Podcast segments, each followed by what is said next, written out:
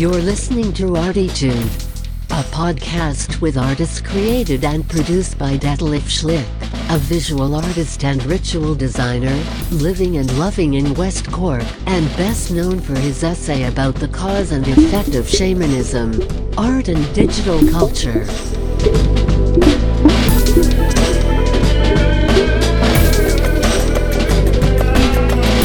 Working in the field of performance, photography, painting, sound, installations, and film he will dive and discover with us and a weekly creative guest into the unknown and exciting deep ocean of the creative mind.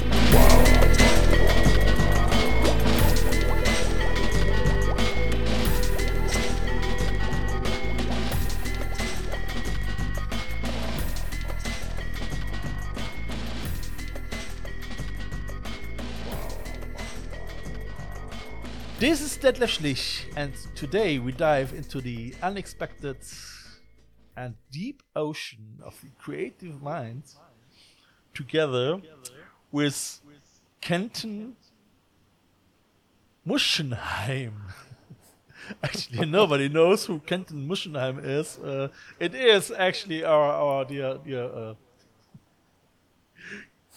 I would say, it's, uh, Kenny Dread.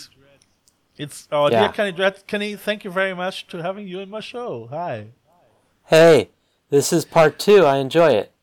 It was great. I mean, I already I loved the part one. It's it's, it's really. I mean, we, we had a chat about um, Kenny's youth, um, in in Washington, and um, as well about making making music in uh, listening to to to music in the seventies eighties. Kenny is a is a musician, and uh, he started with a with a with a with a, a crossover band between what you have to help me again. That was a crossover band be- between Pretty much between punk rock and and funk music, you know, black and white, and right in the middle. But of course, now uh, this style has been here forever. Thinking about groups like the Chili Peppers or the Beastie Boys, but this was sort of in the beginning of this uh, pattern, and uh, it was it was so much fun. uh, you had on the last show you mentioned a special name, Gogo Black Funk Gogo or Yes, because when I was living in Washington D.C., they had a they had and ha- they have a particular local style of funky music in the African American or black community, and in D.C. that is called go-go, and it's it's I there's going to be links to the go-go sound below, but it's it's not rap, it's not disco, it's its own style uh, pr- pretty much uh, has mu- lots of percussion, drummer and maybe two or three percussions, and horn- big bands, not not just a rapper and a DJ.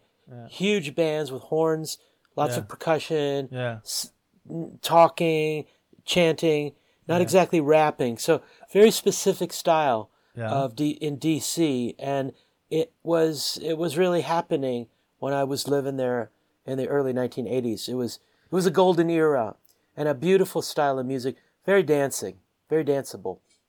Was it already hip hop? Hip hop was starting to come in.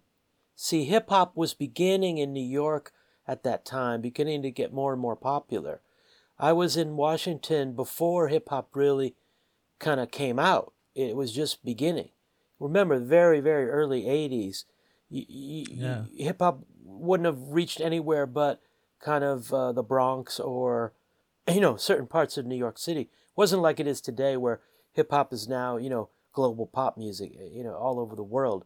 I, we, I saw it grow through the 1980s and you know, near the end of the 80s, I saw it change the DC African American or black music. More and more hip hop style came in, particularly with the rapping.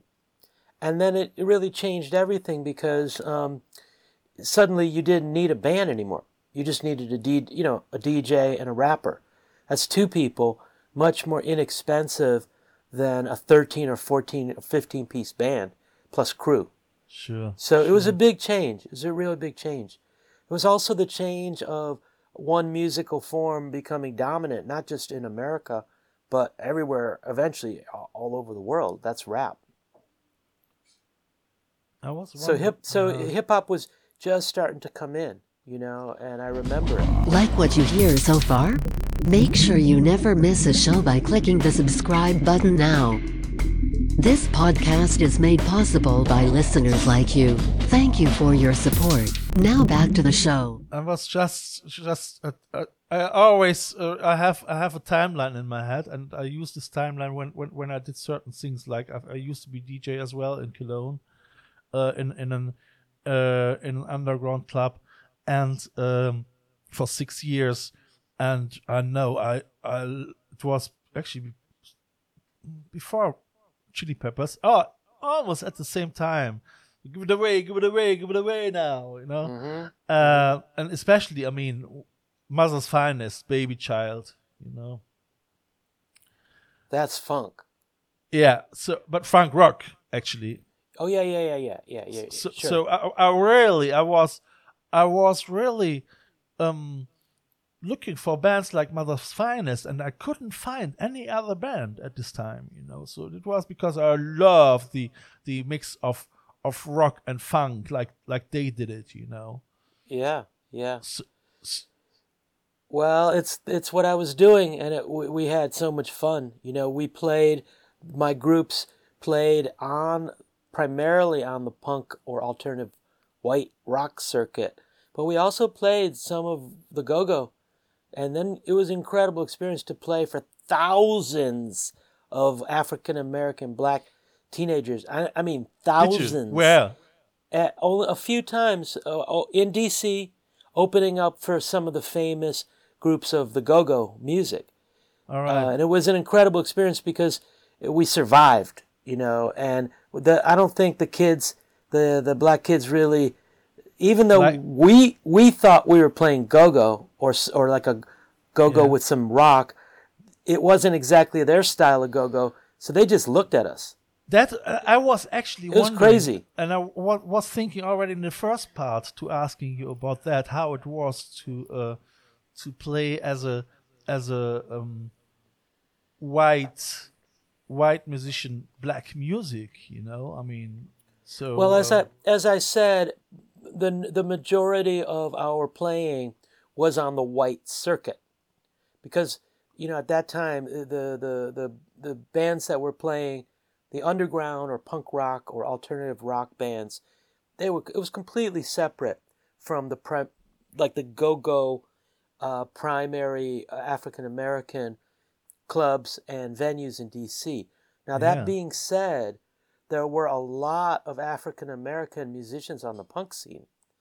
And the greatest punk group of all time came from Colours. DC, which is Was Bad Colour- Brains. Colorfield was it Colors or Colorfield? I'm not sure, but Um, I'm The talking about, you're talking about Living Color. Living Color, yes, yeah. So the, uh, uh, the group that, that, there was a group that came before Living Color, all black punk group called Bad Brains. And I'll Ah, put the link below. Bad Brains yeah, uh, is essentially the top one of the top two or top three punk rock bands of all time and of all history and they're black similar Yeah. how jimi hendrix black guy on the rock scene playing the rock guitar you know the hard rock guitar bad Yeah, yeah, yeah. brains were Yeah. the best of the uh, 80s style punk what they call hardcore punk and they came from washington also so my experience was interesting because we did play for all black audiences once in a while, not Yeah. very much, and it wasn't. the always- applause? They, they they would just look at us, I think, more with curiosity. It was just because like strange to them, not not good, not bad, just bizarre. But there, I have to say, there were a few times when we did it. You know, because uh, uh, yeah, again, my groups would have been interracial bands, so there. I distinctly remember one gig we went, and it was pure black club, and we rocked it, and people, everyone was dancing, having a good time. Here we are, a band half, pretty much half black, half white, kicking it, and it was it was great. It was a so great I'm, experience. so I'm pro- probably the fact that that you had at least a, a, a couple of Jamaican in, in, in your band uh, helped helped you somehow as well. That's that's Well, in, in this in this group bit? in this group, none nobody was from Jam- these weren't Jamaicans. In those groups that was playing on this funk circuit, none of those guys were Jamaican. That was that was a different scene. That was a different musical area, which was Alright. the reggae side. Uh, ah, okay, so that's still okay. So you see, I, I confused that. So that was that was before your reggae time. That that was really. I, mean, I think It's a, no, it was, it was the same time. All, all like as I said in our first um, uh, uh, interview, these three types of music came at me all at the same time. Yeah, Punk rock, which they called hardcore punk yeah, in America, yeah, the go-go funk in Washington, and also reggae because there were a lot of uh, dreadlock Rastafari Rastamen in in Washington. So Yeah. I was I was this was all coming at me at the same time yeah. and there were and there were groups that so some of the groups were spinning together the rock and the funk which is what you were interested in but other groups were spinning together the rock you know the rock and the reggae similar to groups like the ruts in london and the specials and stuff like that so Yeah. you know there's a lot of mix up Yeah, yeah, yeah. I mean, I must say, uh, as as rap started, for instance, I really liked it, and especially uh, um, I was more researching as well in, in the in the socio uh, political uh, cultural phenomenon of rap, you know. And for me, it was totally clear that that this was a music style just for for people living in in, in Harlem or or or, or, or just for for the black culture in, instead instead fighting or rapping you know and so that was actually a reason why I never ever thought about that as German musician to to uh, to rap in German because I thought no this is I leave I leave that for for for for, for the black American culture you know because it's, it's not really my my my my right to to to take over this genre Uh, you okay know? but but look but look what subsequently happened yeah. everybody raps all over the world yeah I know yeah Thai, I know. German, Chinese, Indian. Rap is global Yeah, music. yeah And now so, yeah yeah you know, that that's eventually it became one thousand percent global. Oh, probably it's- nobody it- knows it's- probably nobody it- knows where it comes from you know Yeah, sure. There's kids. There's kids now because remember, rap has been around since 1980, right? You know, it's 40 years fuck your now. mother oh sorry yeah. Right, for, for 40 years. So there's a kid who's 10, 12 years old. He all he's ever heard all his life is rap, and and and he may be in Germany, he may be in Poland, he may be in China. It doesn't really matter, and he may never have. He may not even fully conceive of rap as as originally black music, because he's 12 years old. He's just heard it all around him all his life. You know. Sure. I mean, I mean, prob- So- probably from PlayStation Five or or or a BTX game or whatever, you know. So so I, I look. I mean, it's fascinating to me because, uh, you know, speaking about my youth there in D.C. and this mixing of black and white music, but yet I was playing it, you know, on for different audiences, primarily the white audience, but we were bringing the funk to them, and then occasionally, as I was mentioning a minute ago, to some black audiences. But nowadays, there is not really a differentiation in the audience anymore. In the old, in those days, rap and funk was still primarily listened to by black music. Yeah, a lot of white people listen to by black people, but nowadays it's completely different. The the identity, music as a social identity, is over. It's over. I, I'm just I just tried to find an analogy if you're right or wrong. So do you really think it's over?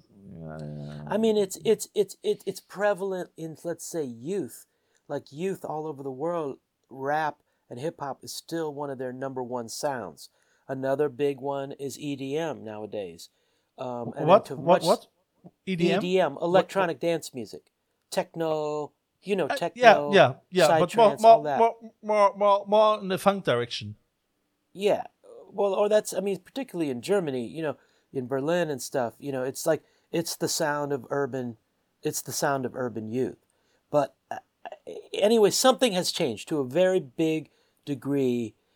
Music has been unhooked from social identity like it was in the past. because you know black people can talk about you know rap music that you know they originated it and all that stuff. Fair play, they did. But for, for here we are, forty years later, and I mean, uh, people all over the world practice and, and put out rap music, and it's kind of like you can't really say it's the sound. You know, it's it's one thousand percent connected and related to you know the black audience. I mean, yes, originally, but now is much different. Yeah, sure, It's sure, global. sure, sure, sure. I, I mean, yeah, but sometimes um, if I think back how it was, like like uh, like Elvis Presley was one of the the first one who who took took really the the the the the, the black blues music into a white rock and roll thing. Over there. It's, it's a little bit similar. Yeah, but also on the other, and you know, in a lot of a, a lot of discussion in the last several years has been Yeah. about this idea, what's called appropriation. What is it? Now, uh, it's a big theme in in the in discussion in America, particularly. It's basically this idea about you know, well, in in so many words, like white people, white musicians taking black music, making it their own, and making a lot of money at it. Now, this has been going on forever, but on the other hand, no one ever talks about the appropriation of black jazz musicians appropriating Tin Pan Alley, Broadway musical songs to create the what they call the standard songbook of jazz. Yeah. So uh, my I don't I mean this is be very controversial a discussion for me to get on in America if I was on Twitter uh, with certain themes you know I would get I would get crucified I'm a white dude called Kenny Dread you know what I mean I would get they would tear me apart and and because it's it's it's it's a new world now of policing political correct concepts Yeah, yeah. yeah and yeah, I, yeah. this is one where obviously I'm on the wrong side of the times. I believe that music, the growth of any art form, is always going to be appropriating the past and other cultures. It's inevitable. And if you try to police yeah. that, you're you're you're yelling at a storm. You're yelling at the. It's impossible. This is this is this is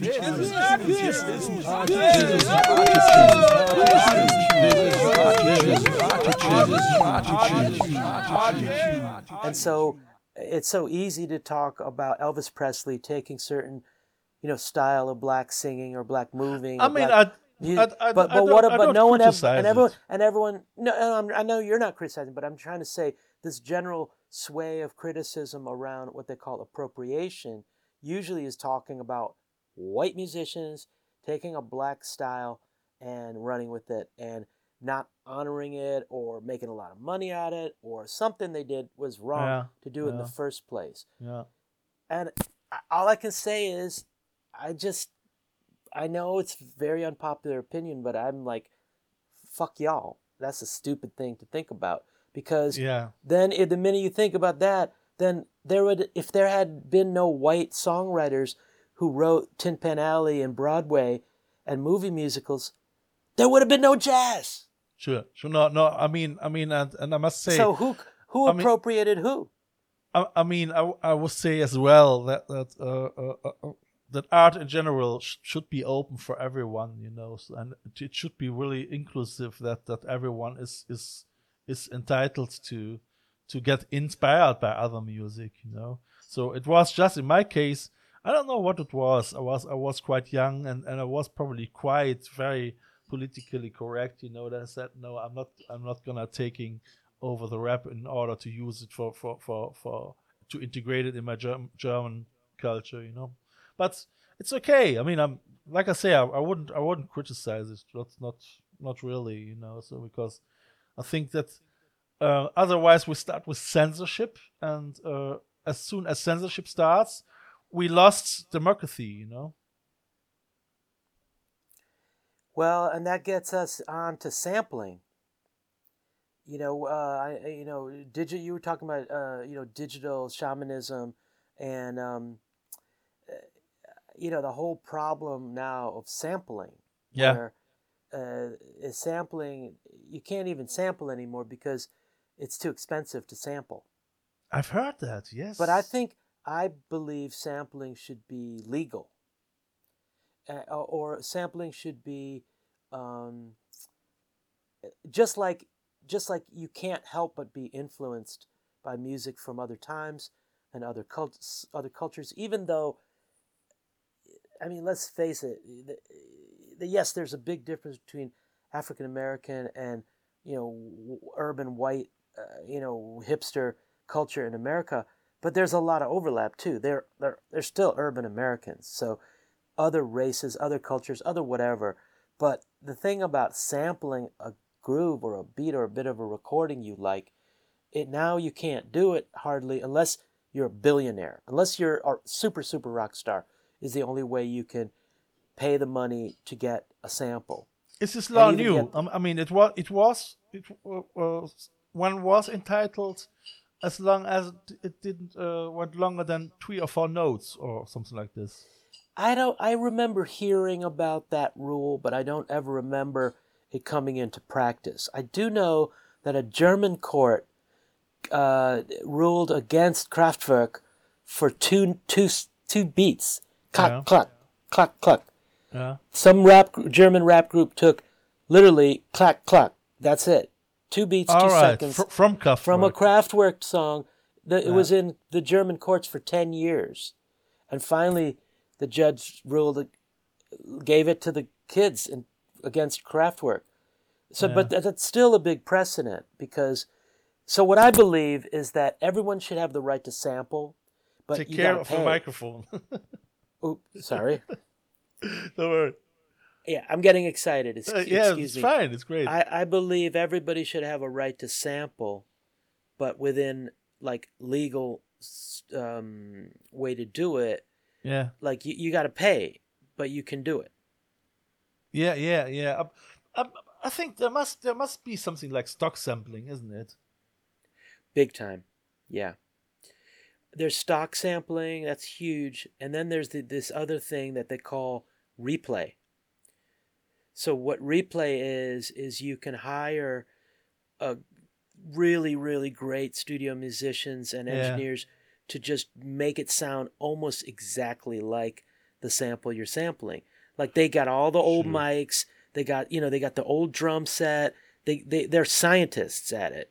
They'll get the old amp, the old guitar, the It's- old mic, I- and, and they'll make it almost identical. You know, they'll, they'll, you, Look- no one's ever going to know. They'll get the guy Uh. who can play it just like the original, and that's called replay. And it's still, you may pay $3,000, but it's still a lot cheaper than, Or if you really want to do it, it's cheaper than getting the sample. I would say now. I mean, nowadays, uh, if you take Ableton for instance, you know, and you have already, you can get so many get Splice for instance. You know, if if you need this or that, you know, you're gonna go to Splice, and you almost get al- already every sample you want. You know, I mean, it is yes. Yes.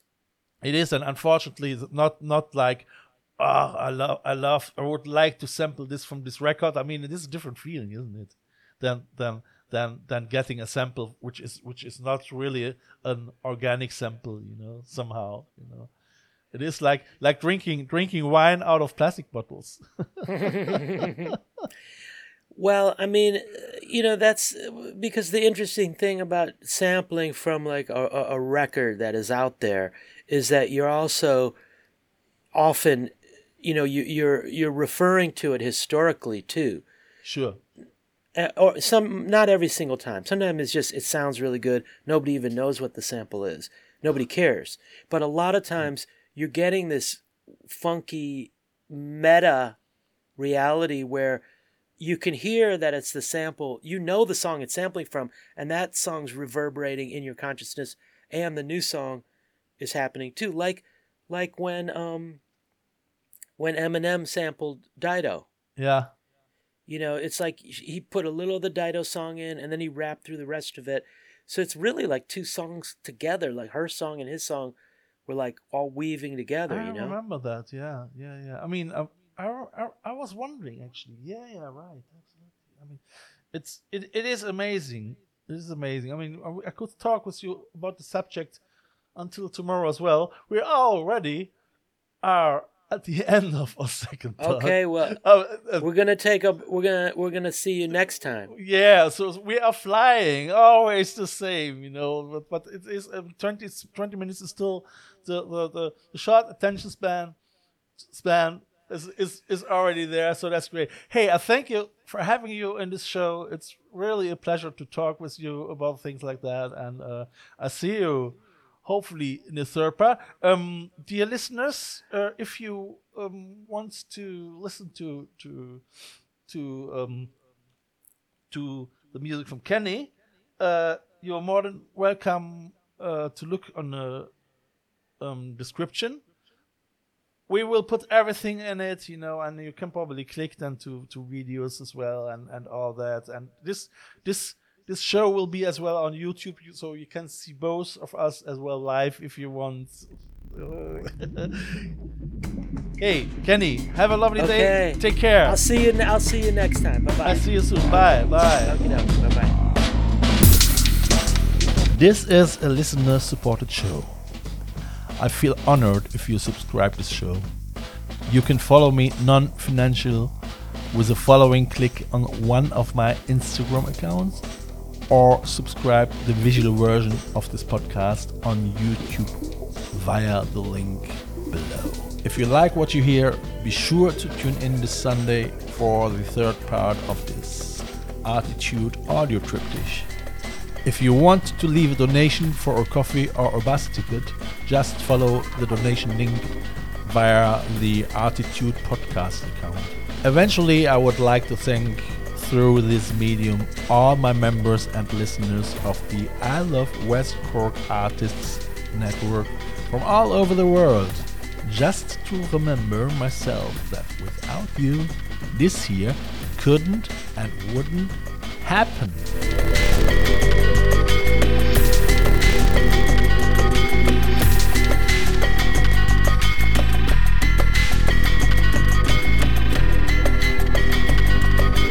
You have listened to Artitude, West Cork's first art, fashion, and design podcast. Artitude, never so close again. Ah! That was too close.